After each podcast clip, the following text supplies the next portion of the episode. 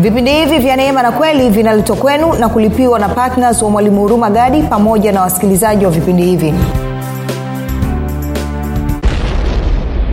Kama nimeamini nimepokea. Sihitaji kusubiri mpaka nimeiona gari katika damu na nyama ndo nitoe sadaka ya shukrani. Nina uwezo wa kutoa sadaka ya shukrani kabla kwa nini? Kwa sababu imani ni kuchukua hatua sawasawa na kuamini kwangu. Na mimi ninaamini kuwa nimepokea gari na kwa sababu hiyo namshukuru mungu. Sasa nafahamu pia wengine huwa wanatumia kutoa shukrani katika eneo la kwa mfano la uponyaji. Okay. Sina tatizo na hilo. Isipokuwa kama unaamini pesa yako ndio inakufanya mungu akuponye wewe maana yake ni kwamba unasema mungu anakula rushwa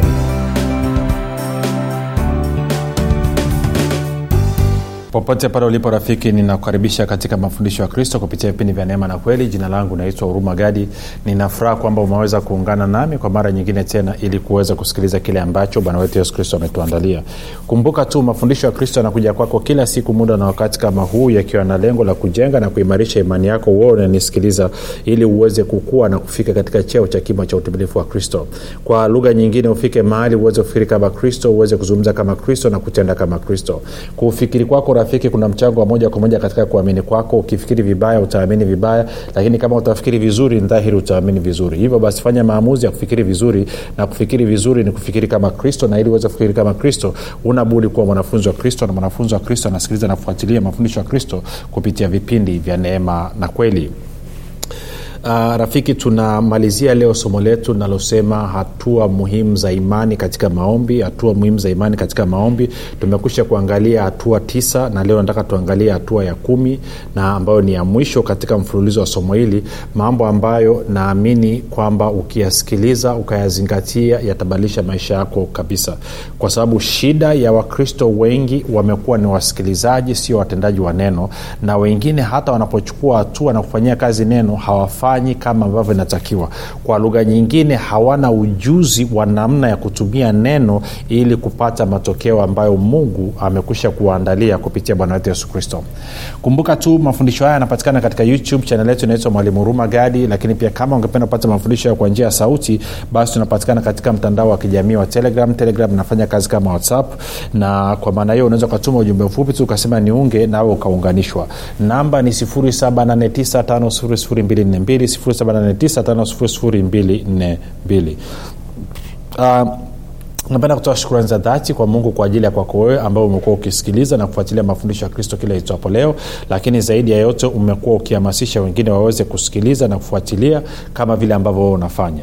Lakini pia nzuri zaidi pia nashukuru kwamba umekuwa ukiwafundisha na kuwashirikisha wengine kile ambacho wewe mwenyewe umejifunza pia napenda kumshukuru mungu kwa ajili ya kwako wewe ambao umekuwa ukifanya maombi kwa ajili ya wachezaji wa vipindi vya neema na kweli kwa ajili ya kwangu pamoja na timu yangu. Nasema asante sana kwa maombi yako. Maombi yako ni ya muhimu. Usichoke usiache uh, wewe ni nguzo muhimu sana katika kuhakikisha kwamba kile ambacho bwana wetu yesu amefanya basi kinafikia watu wengi kwa maana ya wao kuwa na ujuzi na hivyo kuweza kushiriki na hivyo kumpa baba furaha kwa maana ya kwamba kile alicholipia kupitia mwanawe kimewafikia walengwa. Na mwisho napenda kumshukuru mungu kwa ajili ya kwako wewe ambao umefanya maamuzi ya kuwa pati na vipindi vya neema na kweli na unachangia gharama za kupeleka injili kwa njia ya redio na hivyo kusababisha watu wengi zaidi waweze kufikiwa. Kwao nakupa ongera sana sana sana sana. Baada ya kusema hayo basi nataka tuendelee na somo letu. Kumbuka tunaangalia hatua muhimu za imani e, katika maombi. Sasa ni, niseme kitu kimoja Uh, mambo tuliojifunza yanaonekana kana kwamba ni mengi na sio mengi. Ukiangalia ni, ni vipengele ambavyo vinaingiliana na vinahusiana.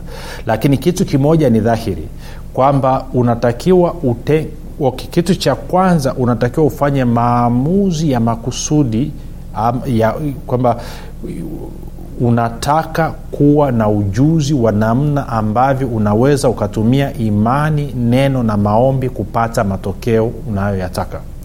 Lazima ili jambo uamue sio jambo la kulazimishwa. Hilo ni moja. Lakini mbili lazima utie bidii katika kujifunza e, katika kujifunza jinsi ambavyo imani neno na maombi vinafanya kazi kwa pamoja kuleta matokeo ambayo unataka. Lazima kwa moja lazima utake kuwa na huo ujuzi. Mbili lazima ufanye maamuzi ya kujifunza.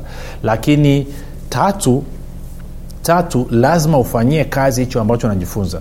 Na kuwa tayari kukosea kwamba ukikosea isikuvunje moyo bali ukikosea iwe ni, ni, ni, ni chachu ya wewe kujifunza zaidi na, na, na kwa maana hiyo kuweza kuboresha na kurekebisha yale makosa na kuboresha na hivyo kupata matokeo mazuri. Sasa nikwambia kitu kimoja. Siku nyingine uta, utajifunza hichi kitu mara ya kwanza utafanya uta, utapata vizuri. Alafu safari nyingine uta, uta, utakwama. Niseme kitu hichi kama hauwezi kutumia ulichojifunza kupata matokeo kila mara kama hauwezi kurudia na kupata matokeo kila mara unaporudia maanaake ni kwamba haujawa na ujuzi bado. Kwao unatakiwa ufanya nini? Unatakiwa uendelee kujifunza. Sasa vitu vingine vinachukua muda vitu vingine havichukui muda. Kwa mfano uh, wakati mimi naanza kujifunza kitu cha kwanza kwa bahati mbaya kulikuwa hamna waalimu ama watumishi ambao wanaleta ufahamu na ujuzi wa kutumia neno la mungu ambao walikuwa wanazungumza kwa kiswahili. Mafundisho mengi yaliyokuwepo yalikuwa bado yanashughulika na maadili yanashughulika na, na kumfanya mtu aendelee kufikiri kama adamu hakukuwa na mafundisho ya kiswahili yanayomsaidia mtu kufikiri kama kristo. Na kwa maana hiyo ilibidi nipasue pori nianze kujifunza kwa watumishi wa nje nianze kuangalia na kwa kuwa ufahamu wangu nako na nilipokuwa nimetokea ufahamu wakuwa sawasawa kwa hiyo imenichukua muda mrefu. Na kwa maana hiyo ninapoandaa somo ama roho mtakatifu anaponitumia kuandaa somo lengo ni kujaribu kufupisha safari ya mtu anayenisikiliza.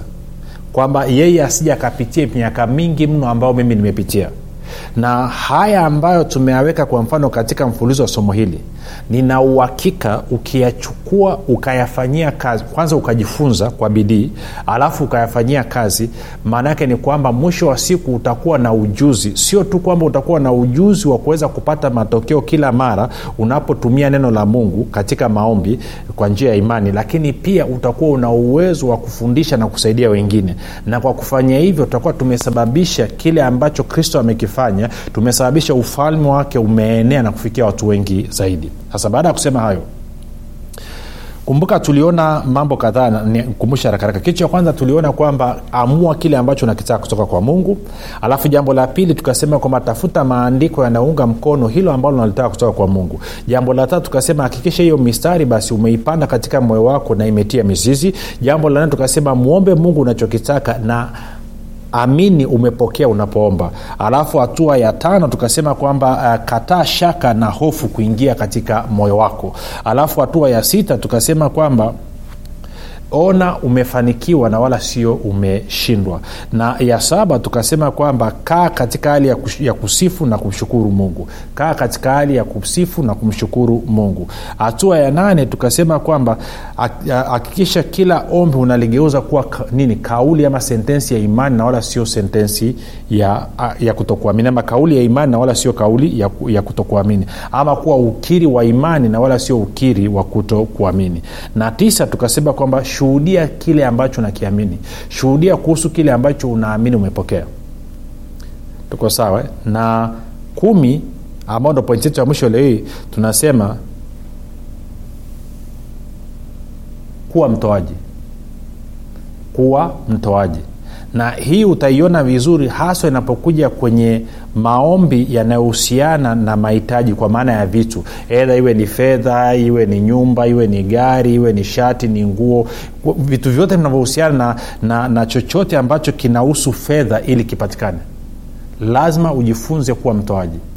Na ntaanza kueleza hili kwa sababu najua ni eneo ambalo ni nyeti sensitive lakini ni muhimu ukajifunza sasa kitu cha kwanza kwa nini tunasema jifunze kuwa mtoaji? Kitu cha kwanza tunafahamu katika utamaduni wetu na ndivyo tulivyozoea na ni utamaduni mzuri eh, ama ni mapokeo mazuri niseme kwamba tumejengewa utamaduni wa kumtolea mungu shukrani. Sasa sijui wewe unanisikiliza ume, umekulia katika kanisa gani lakini mimi nafahamu makani, kanisa nilokulia mimi nililelewa lutheran na tunafahamu mungu akitenda jambo edha amemponya mtu ugonjwa ama amemfanikisha sijui kwenye kazi ama amemfanikisha sijui kwenye kitu gani ama amemlinda na janga gani basi mtu ana kawaida ya kutoa shukrani. Anasema nimtoe, nimtoe shukrani kwa mungu wangu. Kwa hiyo watu wanamsindikiza wanaenda anamshukuru mungu. Kwa sababu mungu ametenda jambo fulani. Sasa kwa hiyo tungeweza kusema basi matoleo ya shukrani ni uthibitisho wa imani ya mtu kwa mungu ama matoleo ya shukrani ni uthibitisho wa mtu kutambua mkono wa mungu katika maisha yake. Sasa vivyo hivyo kama kweli nimeamini kuwa nimepokea basi nina uwezo wa kutoa shukrani kabla kitu akijadhihirika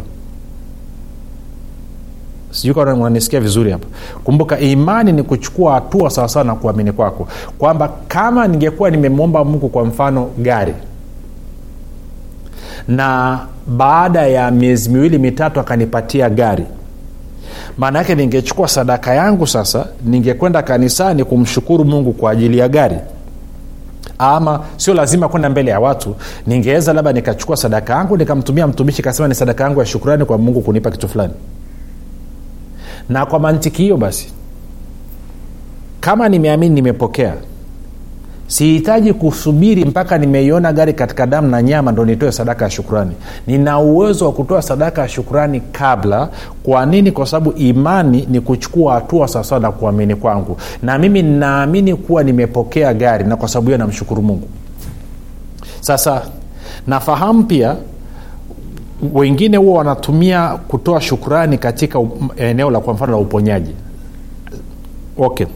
Sina tatizo na hilo isipokuwa kama unaamini pesa yako ndio inakufanya mungu akuponye wewe maana yake ni kwamba unasema mungu anakula rushwa. Na hilo ni chukizo la uharibifu mbele za mungu.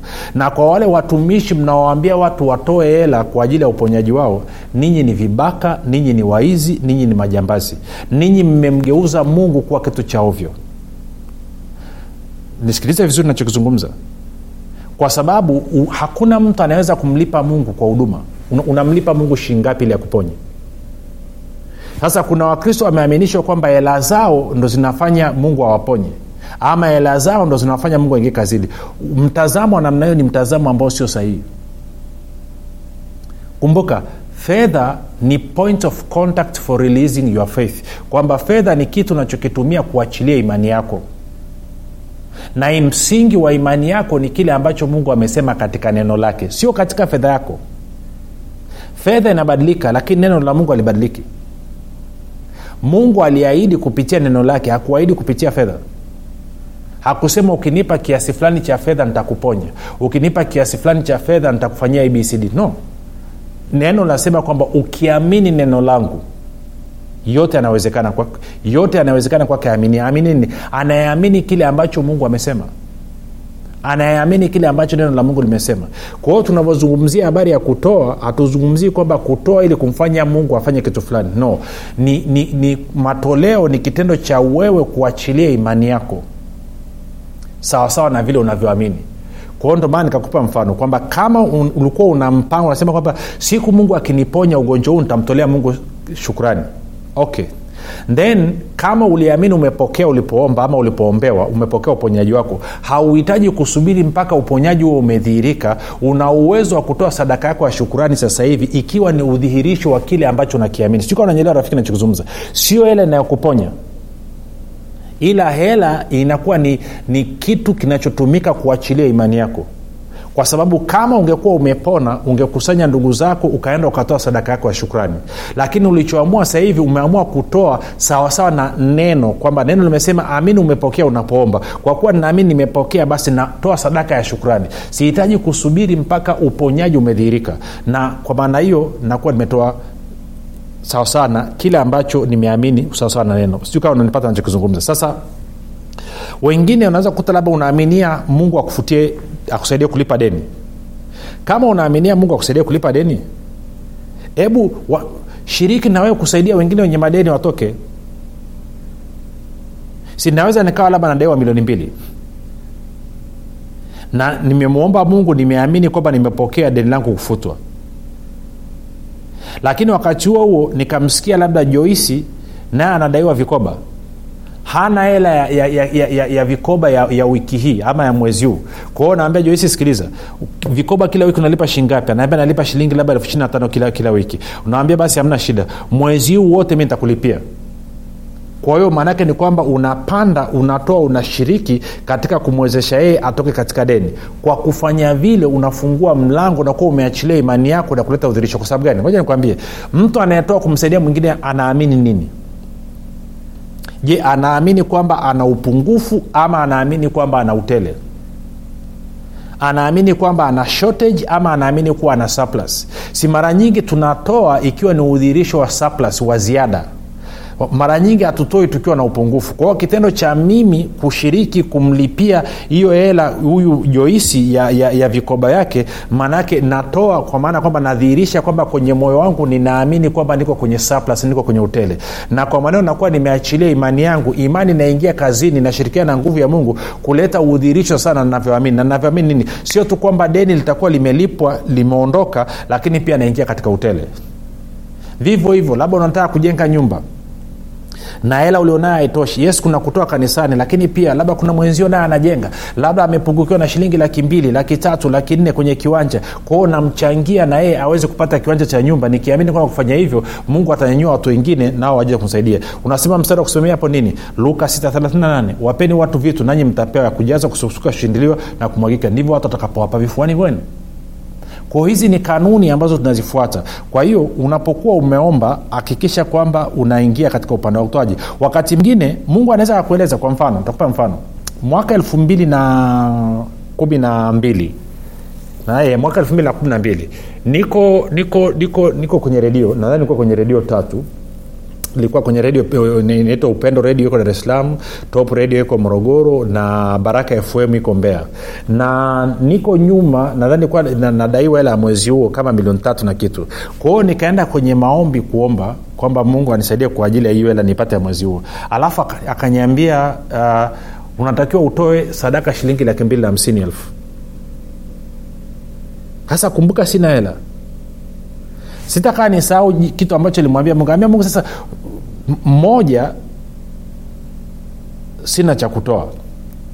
Lakini mbili hata ningekuwa nayo hii hela nahitaji kwa ajili ya kulipia kwenye redio.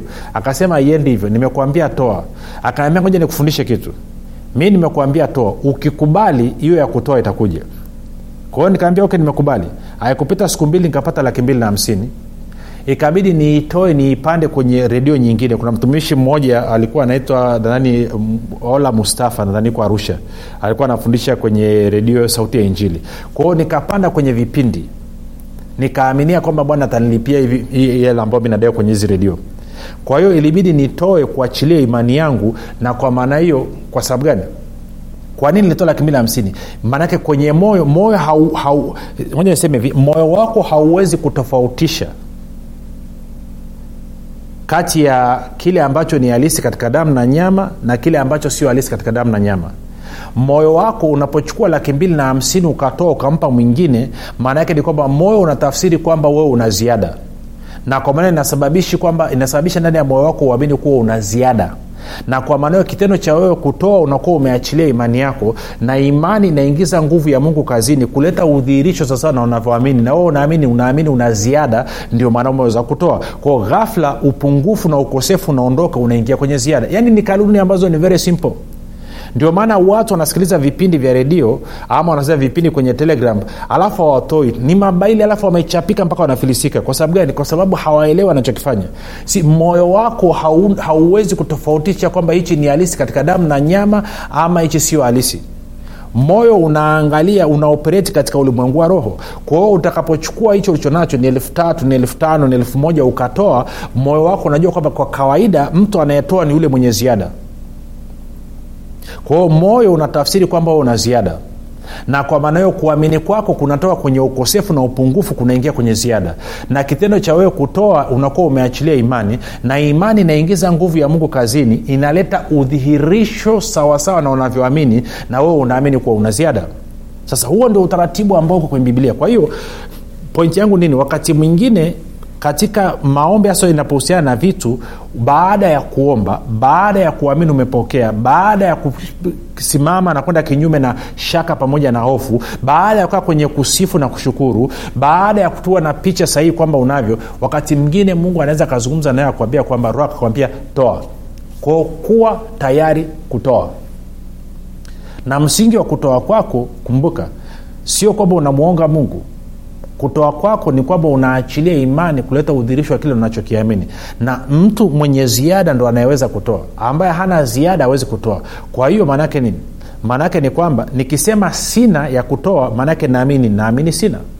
Na kitendo cha kuacha kutoa maanaake nakuwa nimeachilia imani yangu ya kuleta udhihirisho kwamba sina. Kwao ghafla kila kitu kinaenda vibaya. Kwa hiyo tujifunze hii hali. Kwamba ukarimu ukarimu unasaidia imani yako kuwa kazini muda wote. Kwa sababu kutoa maana yake inaonyesha unamwamini mungu.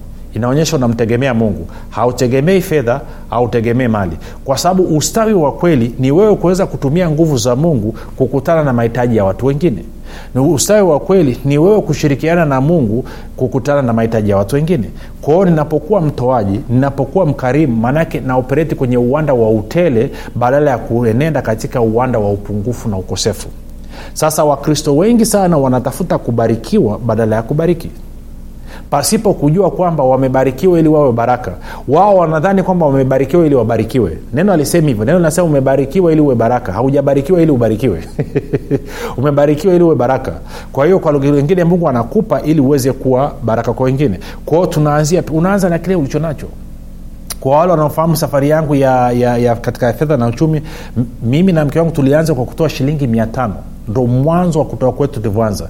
Na baada ya hapo tukaona maajabu na mungu akatupeleka mpaka hapo alipotupeleka na ametufikisha mpaka patupofikisha na bado mbeleni ni pakubwa ni pazuri zaidi. Jifunze kuwa mtoaji jifunze kuwa mkarimu. Usisubiri tu usisubiri tu usisubiri tu usisubiri tu mpaka umebanika no. Kwa hiyo kwenye hatua muhimu za imani katika maombi hatua mojawapo muhimu na ya mwisho kwamba kuwa tayari kuwa mtoaji kuwa tayari kuwa mkarimu. Kwa kufanya hivyo utakuwa umeachilia imani yako na imani yako italeta udhirisho sana kuamini kwako. Sasa ni, ni utamaduni ambao tunataka tujenge na nizungumze na watumishi kidogo hapa. Ninyi watumishi wa bwana yesu mungu akuwanyenyua muwa watumishi muwe ombaomba kazi yenu ninyi ni kupewa tu lazima mfike mahali na ninyi mweze kutoa na kubariki wengine. Wakati mwingine atakuja mtu ama utasimama mbele unafundisha utamwona kabisa roho anakushuhudia. Yule mtu hata hela ya kula hana. Kuwa tayari kutoa na kumsaidia. Wakati mwingine utasikia mtu ana shida labda amekuja kwako anakwambia mtumishi ninadaiwa kodi ya nyumba shilingi elfu hamsini naomba unisaidie kuomba tuweze kuomba wanaweza kupata kodi. Na hiyo hela unayo mfukoni. Toa mpe toa mpe sijui kawa nanyelewa nachokizungumza rafiki si lazima tujifunze kuwa wakarimu katika ukarimu inalainisha moyo wako. Inafanya moyo wako uwe mwepesi uwe laini.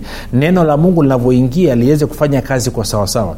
Kumbuka kuna zile mbegu zipanda kwenye miamba mizizi haikwenda chini. Ukarimu unasababisha moyo wako uwe tifutifu na neno la mungu liweze kwenda chini.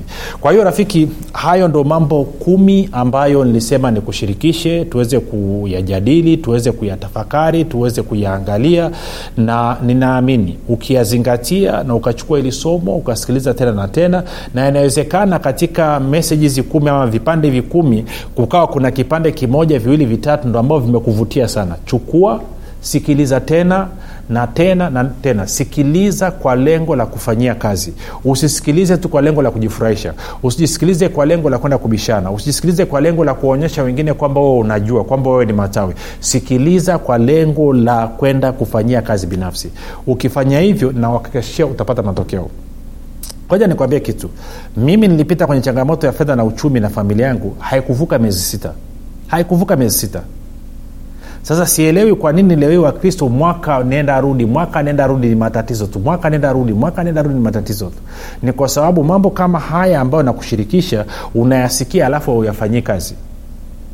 Fanyia kazi rafiki. Ukifanyia kazi mungu ni mwaminifu. Utaona matokeo makubwa na ya kushangaza. Sasa ngoja nifanye maombi kwa ajili ya kwako wewe na vipindi vyote ambavyo tumevisikiliza hivi kumi baba katika jina la yesu kristo kwa vipindi kumi nimekuwa nikizungumza na wanao mambo muhimu ya kuzingatia eh, mambo muhimu hatua muhimu za imani ya kuzingatia katika maombi na ninaamini wamesikia. Baba asante kwa maana neno hili halijaanguka bure kila aliyesikiliza kila kipindi alichosikiliza hilo neno linamea na kukua na kuleta matokeo. Asante kwa ajili ya shauku na kiu ambayo roho mtakatifu anatengeneza katika watoto wako ili kuweza kukujua zaidi kuelewa uaminifu wako kuelewa uwezo wako kuelewa upendo wako kuelewa wema wako na ukarimu wako. Asante kwa maana imani zao hazitakaa zishindwe. Asante kwa maana imani zao zitaleta matokeo sawasawa na neno lako linavyosema. Baba ninalibariki jina lako. Baba ninalitukuza jina lako ninasema asante kwa upendo wako asante kwa wema wako ambao umeudhirisha kupitia bwana wetu yesu kristo. Zaidi ya yote ninakushukuru kwa ajili ya roho mtakatifu ambaye yuko hapa duniani kutusaidia sisi kuweza kumiliki kile ambacho wewe umekusha kukifanya kupitia bwana wetu yesu kristo. Bwana yesu tunasema asante kwa ajili ya upendo wako. Asante umesema hautatuacha wala hautatupungukia. Nami ninaamini kila mmoja ambaye alisikiliza mfululizo wa masomo haya kwamba uko pamoja naye na kwa njia ya roho mtakatifu utamsaidia utamwezesha utamuimarisha naye ataweza kufurahia uhuru wa wana wa mungu. Roho mtakatifu tunasema asante wewe ambaye unamtukuza kristo wewe uliye mwalimu wetu mzuri wewe ambaye ni msaidizi wetu. Asante kwa maana uko pamoja nasi bega na bega katika kutufanikisha katika yote ambayo utatia mkono kuyafanya. Katika jina la yesu kristo tunaomba na kushukuru. Amen. Rafiki tukutane katika somo lijalo. Jina langu naitwa huruma gadi. Yesu ni kristo na bwana unafahamu kwamba imani ni mtumishi asiyeshindwa? Unafahamu kuwa pasipo imani haiwezekani bali palipo imani yote yanawezekana. Zaidi ya yote unafahamu kuwa ni kwa kutumia imani tu ndio unaweza kuizima mishali yote yenye moto ya shetani. Majibu ya maswali yote haya utayapata ndani ya kitabu cha imani makini kilichoandikwa na mwalimu huruma gadi. Watu wengi waliosoma kitabu hiki cha imani makini wamepata majibu yao katika maeneo mbalimbali ambayo yalikuwa yakiwatatiza kama eneo la afya ulinzi uchumi na kadhalika. Na wengine walikuwa wanaona imani ni jambo gumu haliwezekani. Wameweza kuitumia imani yao na kupata majibu kiurahisi kabisa. Unasubiri nini? Kwa nini uendelee kuteswa na ibilisi? Piga simu sasa kupata kitabu cha imani makini. 7645242 au 6735242 au 7895242 nitarudia. 7645242 au 6735242 au 7895242 ndiyo imani makini siri ya ulinzi ushindi na mafanikio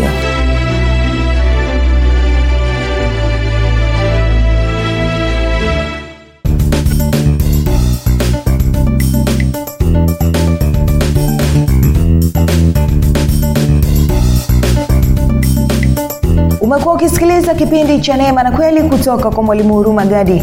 Kama una ushuhuda au maswali kutokana na kipindi cha leo tuandikie message ama tupigie simu namba 7645242 au 6735242 au 7895242 nitarudia. 7645242 au 6735242 au 7895242 pia usiache kumfolo mwalimu huruma gadi katika facebook instagram na twitter kwa jina la mwalimu huruma gadi. Pamoja na kusubscribe katika youtube chaneli ya mwalimu huruma gadi kwa mafundisho zaidi